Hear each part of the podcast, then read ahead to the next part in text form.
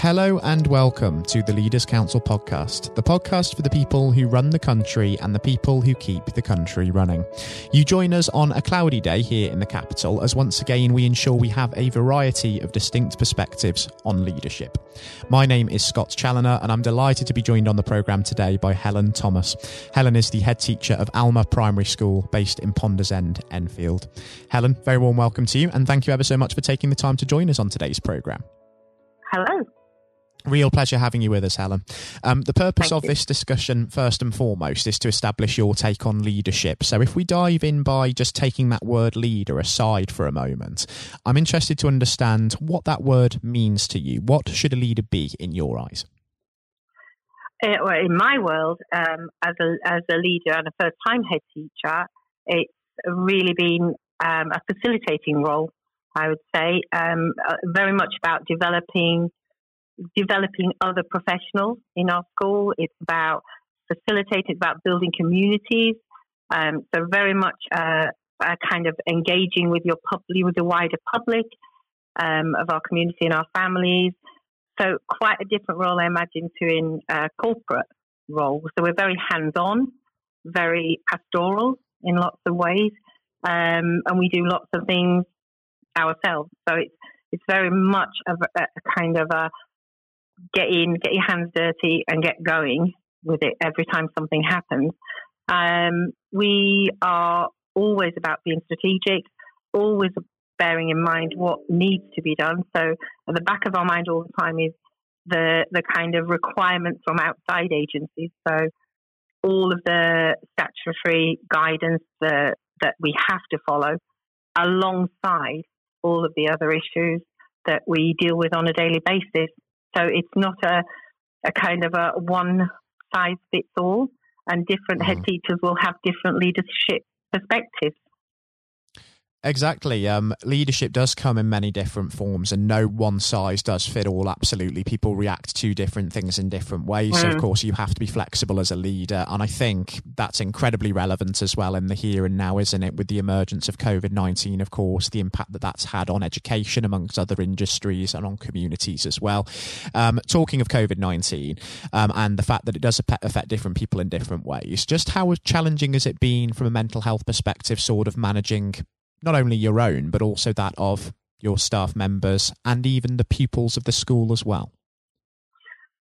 I think this is such you're right, we're used to being flexible, we're used to dealing with mental health issues, and we're used to thinking about the well-being of our families, our children, our staff. This was completely different in lots of ways because we can usually control some of the things we do. This was completely beyond our control, and one of the things that did come up with us was that we couldn't anticipate how people would react. So we couldn't anticipate how anxious people would be. We couldn't anticipate how they would react to being asked to come into work. When we were first asked to lockdown and people asked to come into work, that was really difficult because people were really frightened about coming in, as were our families, as were some of the children. And so that was a very unique position for us to be in. I think those of us who've been in work have coped with being in work better than those who haven't. And I think we anticipate more issues with staff wellbeing in September than we do now, when we've got more people in, more children, and we're dealing with families who are who've had to deal with situations outside as well. I think with our families, safeguarding has been such a big priority for us. So we have, luckily for us, we have a school counsellor who has also worked with us to support families. But it's the amount of contact we've had to have with our families has been immense. So literally every week somebody has been calling families, and especially our vulnerable families, if they haven't been in school. We've been calling, we've been going round, we've done all of the checks, we've worked with social care to help struggling families, especially families who've come to our attention where they're suffering at home. And a huge number of our families have been really struggling with being made redundant, being out of work overnight. We've also seen that big increase in domestic violence situations. So all through all of this, you know you're building up to something in September where people are going to be really anxious about coming back. Some people will be fine, but we know we're expecting to have to deal with something quite different to what we would normally deal with. And just a lot more of that pastoral care, really, on top of having to do everything else we do on a normal day-to-day basis. But our welfare checks have been ongoing since the very first day of lockdown, the very first week. We've been working really closely with all those outside agencies like we always do, and still continuing to make referrals, police checks, all of those things have been continued. And that's been quite a big amount of work for all the teachers, even those working from home, making all those phone calls every single week and emailing and checking and then contacting other people to go round and things like that. And we've seen, I think that's the mental health of our families has been really significant. For some families, it has been not too bad, but for others who, especially the ones who've been kind of lost their jobs overnight and then are experiencing all that food poverty and all of those things literally overnight. They've got no income, they can't pay their rent. That's what we've had to deal with at the very beginning. And then we could help those families through signposting or delivering food parcels and free school meal vouchers. We've done an awful lot of that as well. And that's made us quite a hub for those people. So that's been I think that's quite difficult as well, because I don't think some of our teaching staff really realise how much poverty our families live in. We know we're in a deprived area, but I don't think they really saw it until they actually delivered food parcels and could see what was going on. And then you're also dealing with the shame that people feel who've had to come and approach you for help when they wouldn't normally. And it's not easy for somebody to admit that they need help or they need food. And that's quite difficult for them. But luckily, I think we've got extremely positive relationships with our families. And so we were able to kind of identify them quite quickly. But that has been a huge amount of work in the last few months. It certainly seems it, Helen. Seems you've been very, very busy with all of that. And I think you raised an incredibly important point as well, that when schools do return in earnest in September, it's not all going to be sort of plain sailing from there, because you're going to have pupils coming back from social isolation, but they won't be coming back into that classroom environment that they were used to before. There will be some real fundamental differences there in terms of social distancing and bubbles as well. With regard to when the education sector does get fully back up and running, do you think that there are some features of this lockdown period that may become a customary part of the way that education works in future? I think so. I think when we talked about flexibility earlier on, it was very quickly became very clear that we had to think about home learning in a way that we haven't thought about home learning in the past. And we're not a rich school. Lots of our families, we discovered, have what I think the term now is digital poverty. And we discovered a lot of our families don't have access to any kind of internet or laptops or iPads and things like that they could access online learning. They were doing it through phones and things like that, which is not really easy for them. And I think that's one of the things that it's really thrown up for us. Even though we've managed to get at least 90% of our families are engaged with home learning, when they come back, that's something we really have to investigate further, because providing online learning is not the problem. Our teachers have had to really adapt to providing videos. And for some teachers, that's not the easiest thing. And teaching online isn't always the easiest thing. So they've adapted really well and really quickly. It's actually the children accessing it from home. And I think that's going to be a big problem.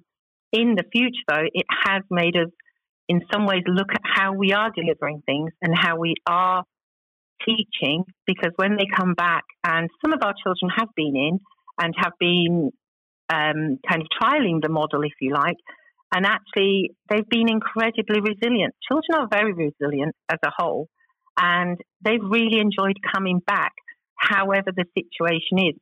And they've been very good at trying to follow the kind of guidance, the rules. Teachers have got used to it. I think children will come back and want to come back, and so it's more the parent anxiety in lots of ways that will be an issue for us, because already we have parents asking if they can homeschool their children, if they don't have to bring them back. That's going to be the biggest thing we have to deal with, I think. I think the day-to-day running, once children love routine, and once we get the routines up and running, and we're very secure in those routines and the safety measures that we've put in place, that should be the kind of an easier process, if you like. I think it will be allaying the fears of all of our families and staff as well, because we know that we can't control what goes on outside our school gates. That will be quite tricky. And of course, if we have to face another lockdown situation, or we have to close parts of our school, that increases the levels of anxiety. And a lot of my families and a lot of my staff actually are from those communities that are at more risk. And you can see why. If we had to lock down one class, I could very easily see how lots of our families would not want to bring their children in at all. So we're trying to prepare as best we can at the moment for anything, but it's such an unknown. It's not like a normal holiday where we know it's coming.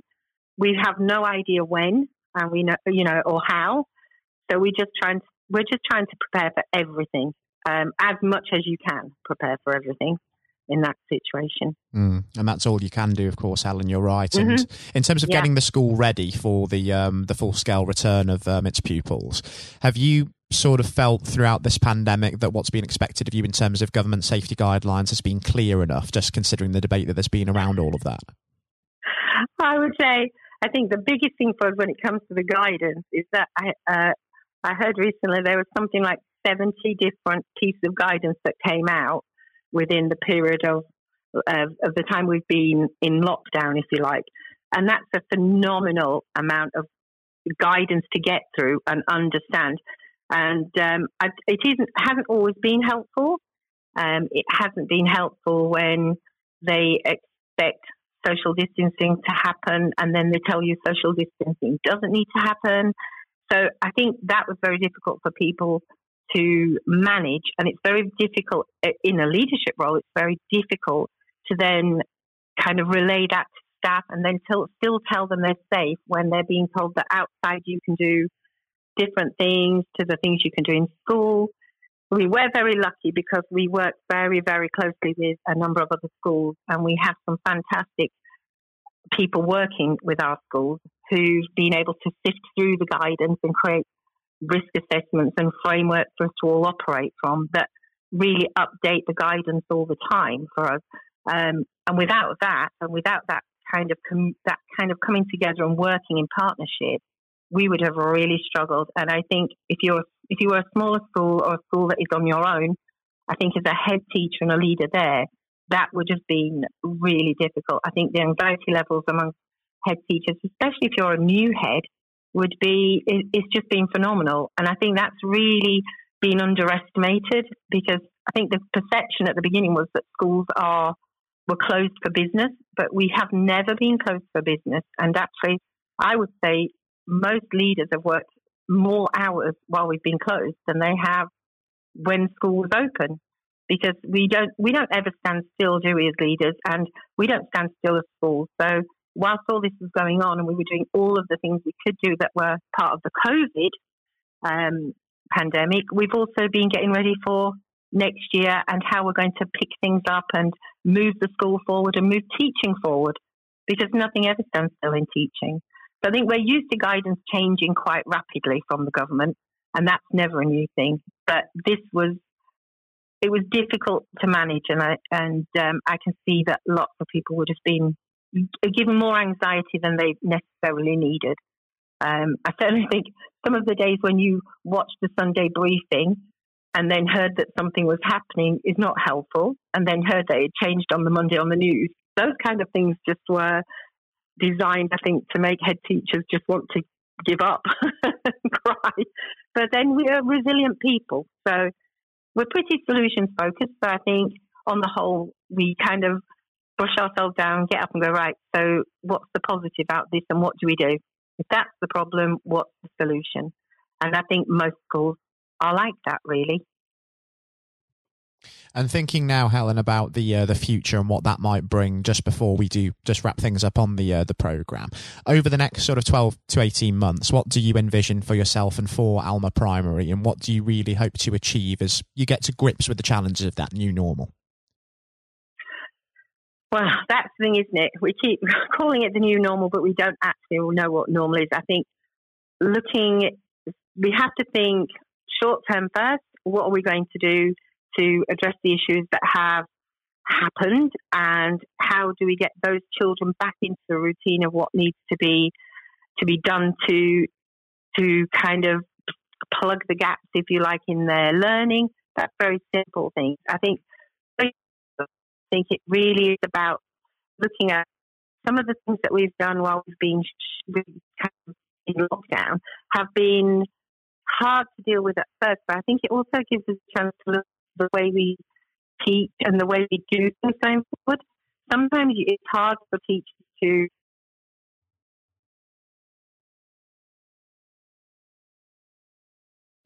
something completely different and be a little bit radical and just change what we think about certain things that we've maybe done forever, and saying, no, we're not going to do it like that anymore. Let's be a bit more forward thinking. I think for me, one of the biggest things would be that if you ask me what I would like to see happen, I'd like to see some investment coming into us with IT, because school budgets are not the way they used to be. And actually, this has proved that there is this huge discrepancy and this huge kind of barrier of our children in that they do not have access to the same as others, and not, equality is missing. And I think I'd hope to see in 18 months, 2 years' time, that we can see all of the language that you've heard from the government, from different departments about inequality and that kind of poverty that's around being, and not just poverty of not having money, but just a kind of cultural poverty that is in some way addressed. Because it's nice to hear people saying these things are happening and actually acknowledging these things are happening, but really what we'd like is some action, and we'd like to see primary schools being kind of central to some of the kind of policy making that is out there. We're not just childcare, and we're not here to just look after children while their parents go to work. And it's fine saying to schools, "Oh, you do a good job, you do this," but we don't want that to be empty words, and you don't want to hear it's a kind of patronising statement of, "You've done a really good job, well done, but you'll just have to find your own way going forward." There needs to be some shift in policy around what you want us to do and what you want us to provide for really, really disadvantaged children, because we can't do it on our own, and we haven't got the funding to do it on our own. So I think somebody needs to kind of work with us to make some really, really big changes.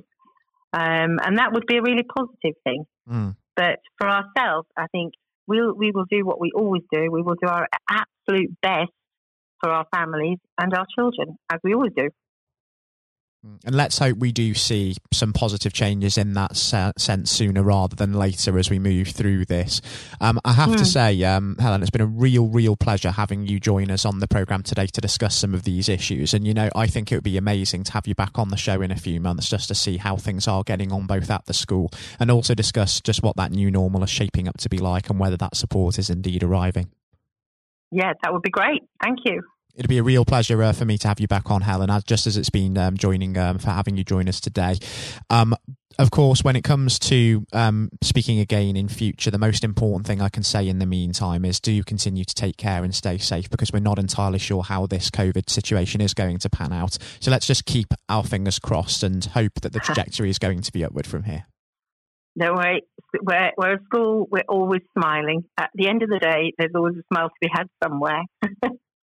Absolutely right. And I think that's a fantastic message for those tuning into this as well. And just a message for those people listening in, do continue to be sensible with lockdown restrictions lifting. Look after yourselves, look after others. It really does make a tangible difference in saving lives. I was today speaking to Helen Thomas, head teacher of Alma Primary School in Enfield.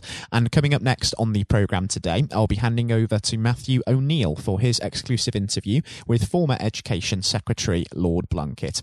Lord Blunkett is today an active member of the House of Lords, current chairman of the Leaders Council of Great Britain and Northern Ireland, and of course better known for being a prominent former Labour MP and Secretary of State.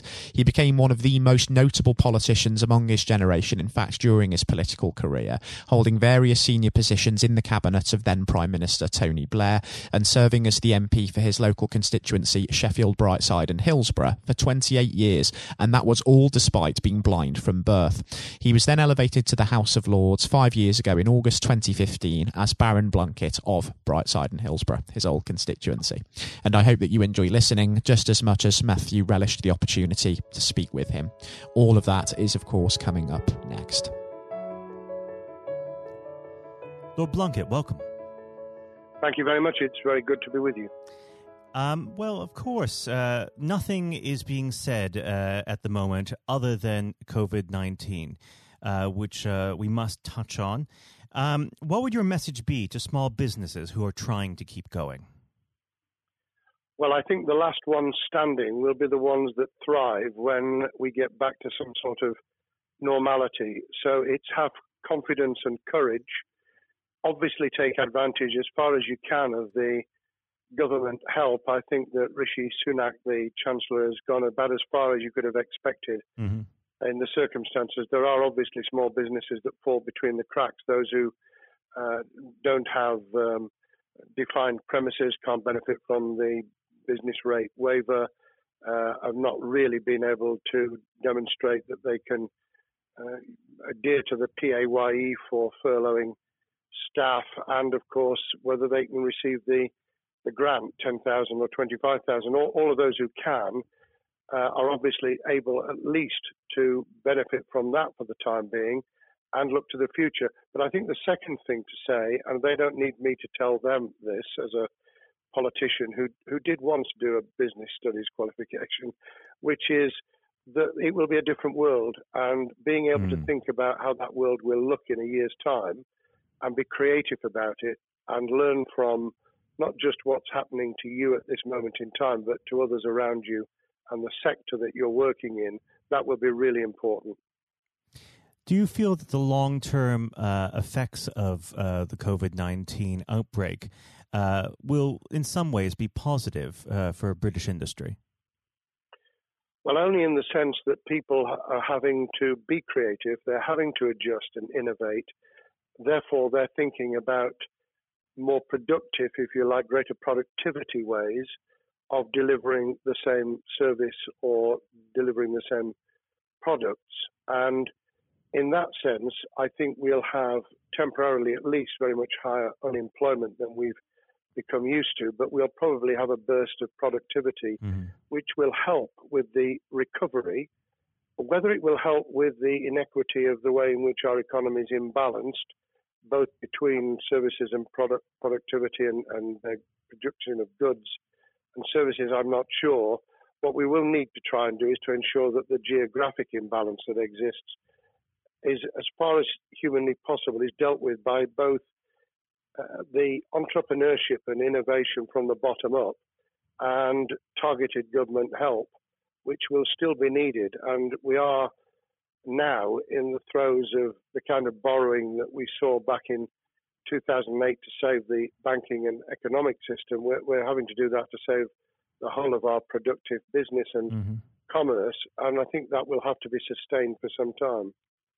Do you feel that people will take a second look at global supply chains in the wake of this outbreak? I think there's going to be much more creative ways of using local supply and linking up inside sectors much more effectively, and I hope that the Leaders' Council will be able to play a part in that, in the sense that people who have something in common, a synergy in terms of what they're delivering, whether it's a service or whether it's manufacturing or whatever, will be able to see that there's a good outcome from knowing the sector better, linking with people, not just geographically, locally, but those in this country who may not have been on the radar in terms of what they produced for the supply chain. And, of course, ensuring, because there's quite a lot of fraud going on as we speak with people getting into cyber attacks, that they'll also take account of going into the cybersecurity side effectively as well. The more we are online, the more people who are working from home, the more vulnerable those businesses and their supply chain become. And that's something to think about as well. How important is strong leadership at the moment? Well, I actually think that it's brought to the fore leadership in a whole range of areas, from obviously government itself, and there's been ups and downs with the Prime Minister's severe illness, but all the way through the public and private sector. People have, to use the jargon, stepped up, and they've shown local, regional, national level the kind of leadership that Britain historically was very good at. Regrettably, we've not seen the same on the international scene for all kinds of reasons, but maybe we will in future. So I think out of this will come experience of people who have seen an opportunity to do good, as well as seen an opportunity to provide a good a service or goods, including, for instance, shortages for the health and social care system, the food chain and the like, but also, I think, in terms of seeing the synergy between the private and the voluntary sector and using people's commitment to each other in a very positive way. I'm not sentimental about this. Things will revert. But actually, I think there's a kind of moment of moral judgment, of people feeling that they've got a role to play outside the immediate survival that they're engaged in. And if we can hang on to a little bit of that social responsibility, that will be a very positive outcome. Absolutely. Now, what's your broad view of how the government is responding to this? Are you broadly supportive of their measures? Well, it may surprise people to hear that I have been very supportive. Of course, there's been legitimate criticisms about the speed of response on protective equipment and on issues relating to testing. But my own view is very similar to the challenge that was made to the Prime Minister of Italy when people said, "Why didn't you close Italy down faster?" And he said, "A fortnight before we did it, I would have been considered to be a madman and nobody would have agreed to do it if I'd tried to move too quickly." And I think that's something that we need to reflect on here in the UK. We may have seen the signals elsewhere across the world and taken them more seriously at the time. Hindsight is a wonderful thing, but as someone who's had his life in the opposite political party to the present government, I think that with some hiccups and mistakes, they've not done a bad job in what has been incredibly difficult circumstances. And you're absolutely right. In a liberal democracy that we live in, it's very difficult for people to swallow orders given to them from government. Well, the UK and the US, and to some extent the Scandinavian countries, have a very different history and therefore interest in maintaining the freedom to decide and the persuasion and consent that's required. Those countries that have experienced one way or another totalitarianism over the last century have a slightly different way of coming at this. I don't want to exaggerate it, but I think that's why getting the balance right of getting people to go along with what you want them to do in their interests as well as the nation as a whole is a sensible, proportional balance. And I think we now need to adjust to the coming out of the crisis gradually, readjusting to recovery in the same way. Now, something you've mentioned recently on this balance is the police overreach and the enforcement of the COVID-19 structures that have been put in place. What have they done right and where have they gone too far? Well, I think that they were interpreting what was not necessarily as clear advice as it might have been for all kinds of reasons, because people were feeling their way. I think what's come out of it has been a demonstration by local police services in some parts of the country that they could get people to do what was needed without the heavy hand of drones overhead or people being told that they shouldn't be walking in the street, because this was all about self-isolation, not incarceration. It was about getting people not to pass the infection on to each other and therefore to provide distance rather than to make our lives a misery. Those police services that adopted that policing by consent and chivying people along did really well. Those who went over the top, I think, soon got a very substantial pushback. And one of the strengths of our democracy is that you could have that debate. People could say, I'm terribly sorry, we think the police force in our area has gone over the top. And that in itself is a constraint and a readjustment. That's another strength of living in a country where you can have opinions and express them without actually being thought to be a fool. Now, of course, the government has faced criticism that they were slow to react, and Boris Johnson wasn't present at the early COVID-19 COBRA meetings. Now, Number 10 has claimed that this is normal practice. The health secretary often chairs COBRA meetings related to health. Does this tally with your experience as a Secretary of State, or would you have expected the PM to be more hands-on during the initial stages? I think different prime ministers do have a very different style. And Boris's style, which I think will now be considerably adjusted, was very swashbuckling. In some senses, delegating is a good thing, as every leader of every business or public service knows.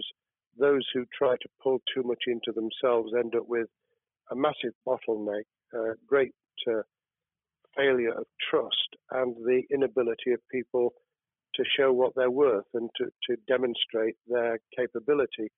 So I'd be very wary of jumping in and saying he was wrong to delegate the essential COBRA meetings. What I was surprised about was that he didn't chair the first couple, because my experience with Tony Blair for the 8 years I was in cabinet was that Tony was a great delegator, but he would get a grip to begin with, watch what the difficulties were, and then give people direction and confidence to be able to get on with it. So looking back, I think Boris himself probably thinks, God, I wish I'd spotted the signals from elsewhere in the world more rapidly, and I'd just been there. However, this also raises another issue. All of us in positions of leadership need good teams around us. I think after this is over, he will be assessing those who really did step up and those who demonstrated their inadequacy. I think we'll probably end up in a year's time with a much stronger cabinet than we have today. Well, absolutely. And of course, we've seen a significant drop in the visibility of certain special advisors like Dominic Cummings during this entire period. So it'd be interesting to see how that pans out. Well, it's certainly readjusted the role of those behind the scenes with those who should be taking the decisions having received advice. Obviously, there's been a complete transformation in the profile of experts, if I might use that term, who'd previously been denigrated. Scientists, medics, people with behavioural science understanding. My only criticism was, were we getting wide enough advice? Were we narrowing it too much to a couple of key centres in London? But that's because I've always been adverse to everything being London-centric. I think there's great expertise, wisdom, experience out in the sticks, and we should use it. Rightly so. Now, was pandemic planning part of your time as a minister, particularly perhaps when you were Home Secretary? Well, it was, but it was on the back of risk arising out of counter-terrorism measures. Right. I was the Home Secretary for 3 months when the attack took place in September 2001 on the World Trade Center and beyond. We did an enormous amount of scenario planning, both desktop and real. on the back of that, it was very heavily orientated to future developing terrorism risk.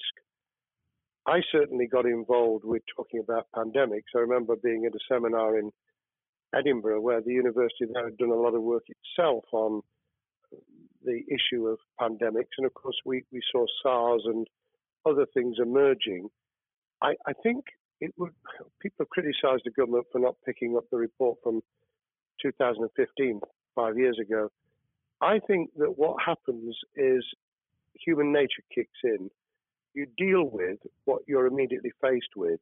Mm. You can sponsor reports, and this is true of business planning, of course, as well, and scenario planning for what business continuity will look like, recovery plans for business, what will happen if there's a cyber attack, what happens if there's an energy shutdown. These kind of things you can look at, but you're immediately turning your eyes to what's in front of you. And had we picked up a bit more on the danger from Ebola and SARS and what have you in the past, then we might have said, what if something hits us in the developed nations that we don't have a vaccine for, mm-hmm. that we can't immediately whisk up protective materials or equipment or, for that matter, medicines that help with recovery, all of which we now see are a danger. I think this will make an enormous difference to the planning for the years ahead. I hope it will be widened so that we don't just look at what's happened, because very rarely do you see something exactly repeat itself. Some of the circumstances will be, but others won't. So that's why I've put emphasis in what I talk about on looking at the other virus, the cyber attack scenario, mm-hmm. which could be just as dangerous in a world of just-in-time provision. One of the miracles of the modern developed world, except for the very poor, has been the distribution of food. A lot of it on computerized, technologically advanced systems. If that were to come down, we'd be in real trouble. So I think we need to think those sort of scenarios as well. So have a full plan across both sectors, biological warfare, pandemics, and cyber warfare. Yes, and to do so on different levels. I think, again, thinking global but acting local, we need a lot more to think about what would happen if something took shape that actually broke down those national and global chains and how we would cope.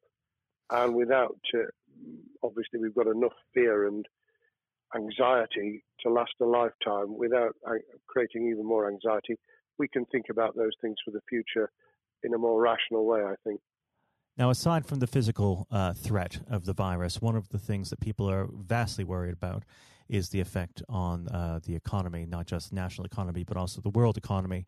Now, it has been said by certain parties, and I'd like to garner your thoughts on this. Is there a danger of the effects of the lockdown being even worse than those of the virus? Were it be prolonged, I fear that balance would tip the other way. It is about proportionality. It is about balance. It's the wisdom of Solomon, really, to get the moment right when you start to move and then to move quickly.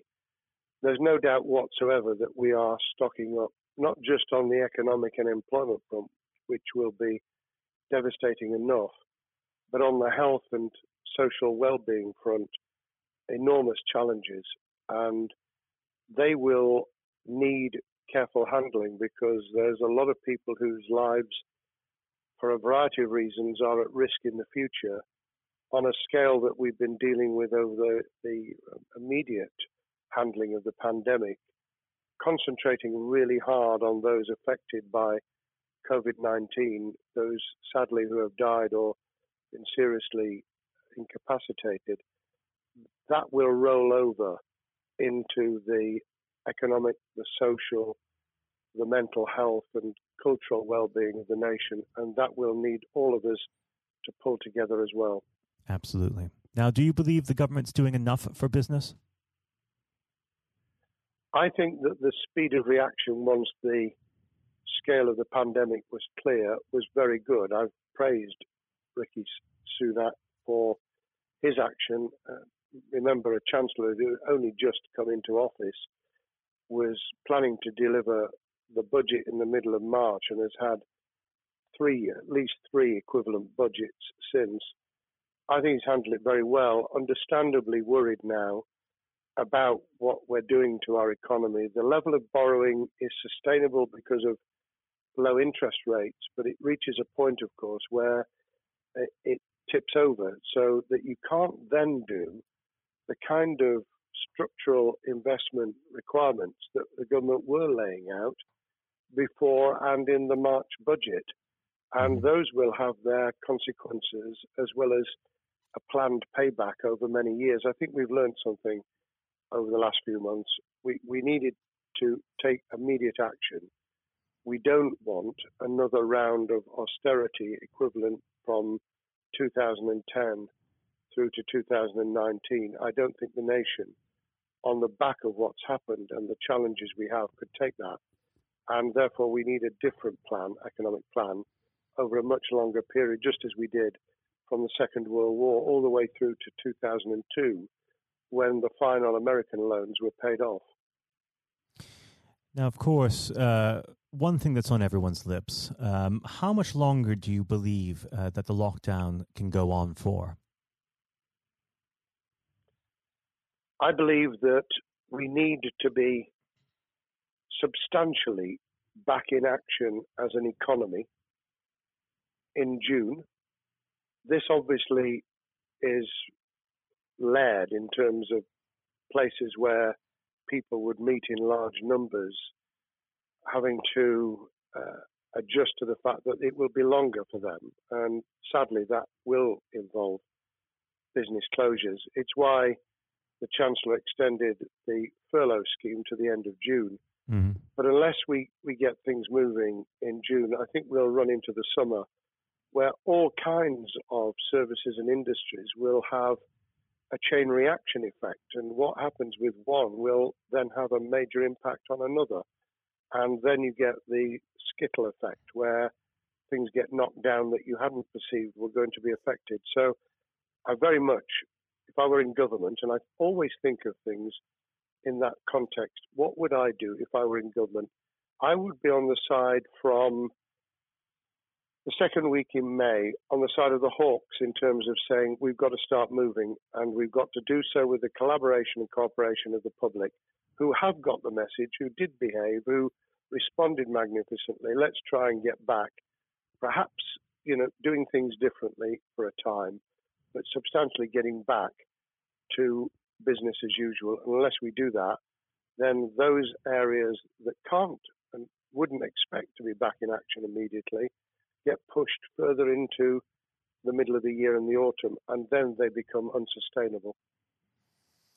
Now, of course, one of the other major developments we've had recently are the changes in the Labour Party. So if we could just speak on the Labour Party for a while.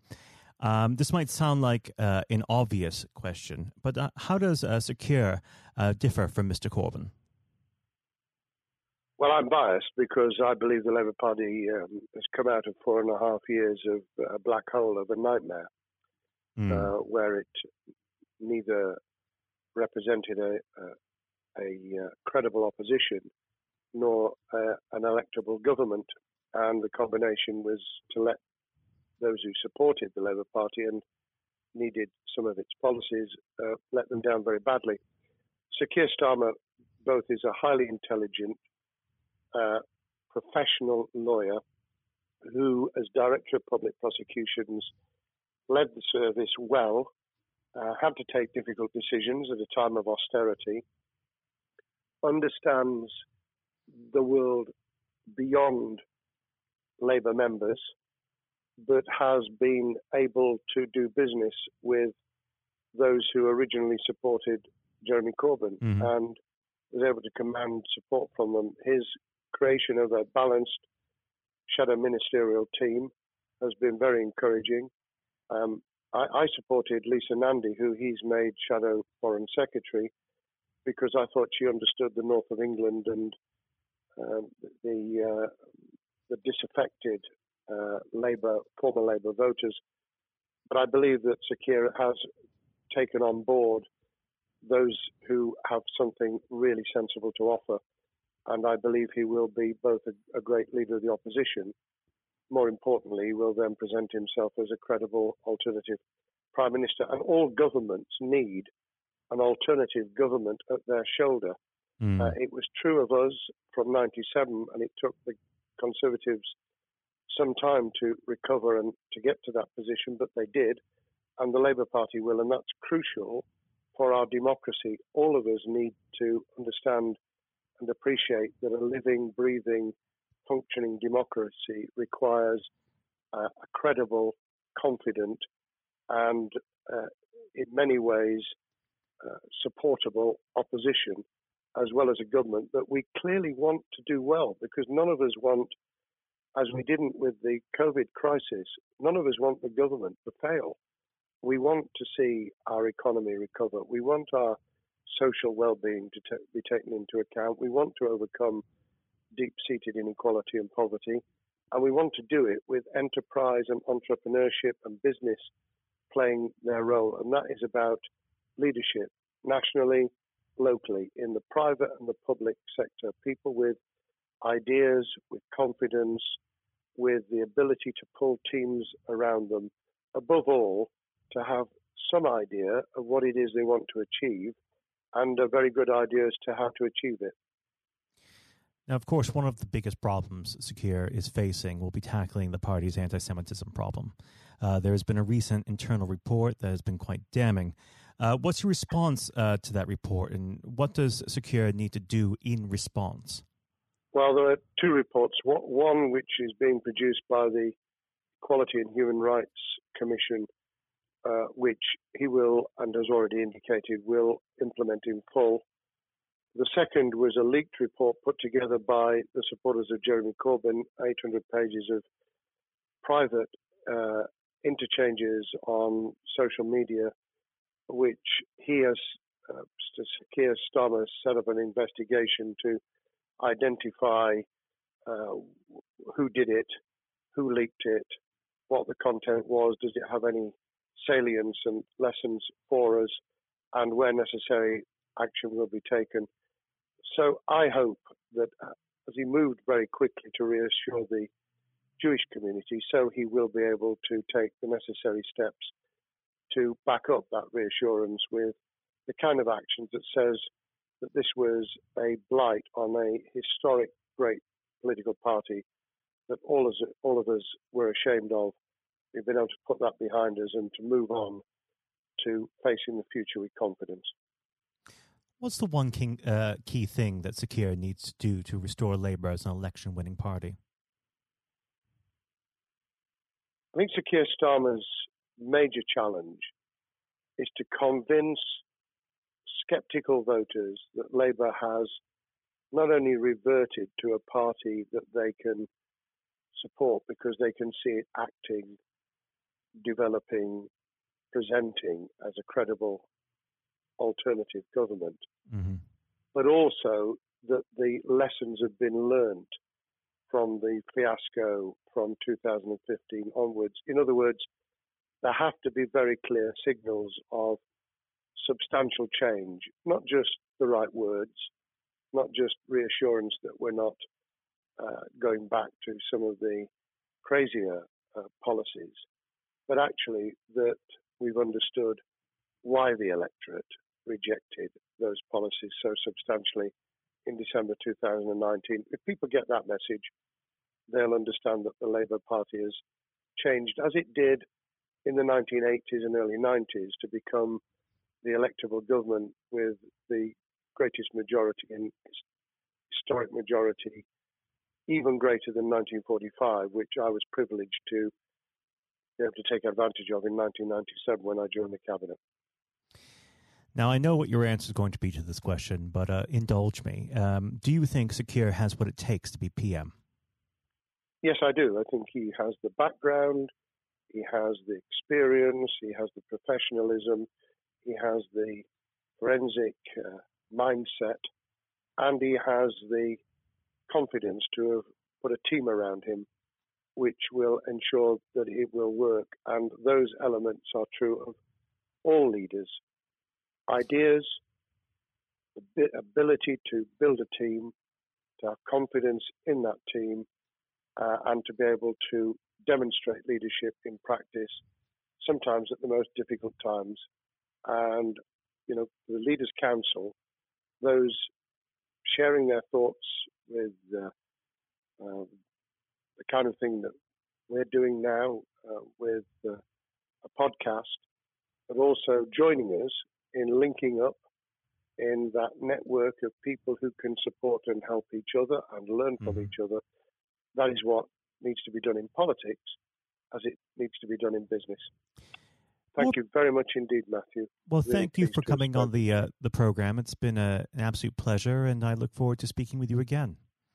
Thank you very much, and good luck to all those listening in what has been a nightmare scenario. Good luck for the future. Have courage, have confidence, and yes, listen to those who know more about business than I ever will. Thank you, Lord Blunkett. Thank you. This has been the Leaders Council podcast. Thank you for celebrating excellence in leadership with us. I've been your host, Scott Challoner. Until next time, goodbye. Thank you for listening to our podcast. The views expressed within the podcast do not reflect the views of the Leaders Council of Great Britain and Northern Ireland, its parent company or subsidiaries, members of staff, or other guests of any other person therein associated.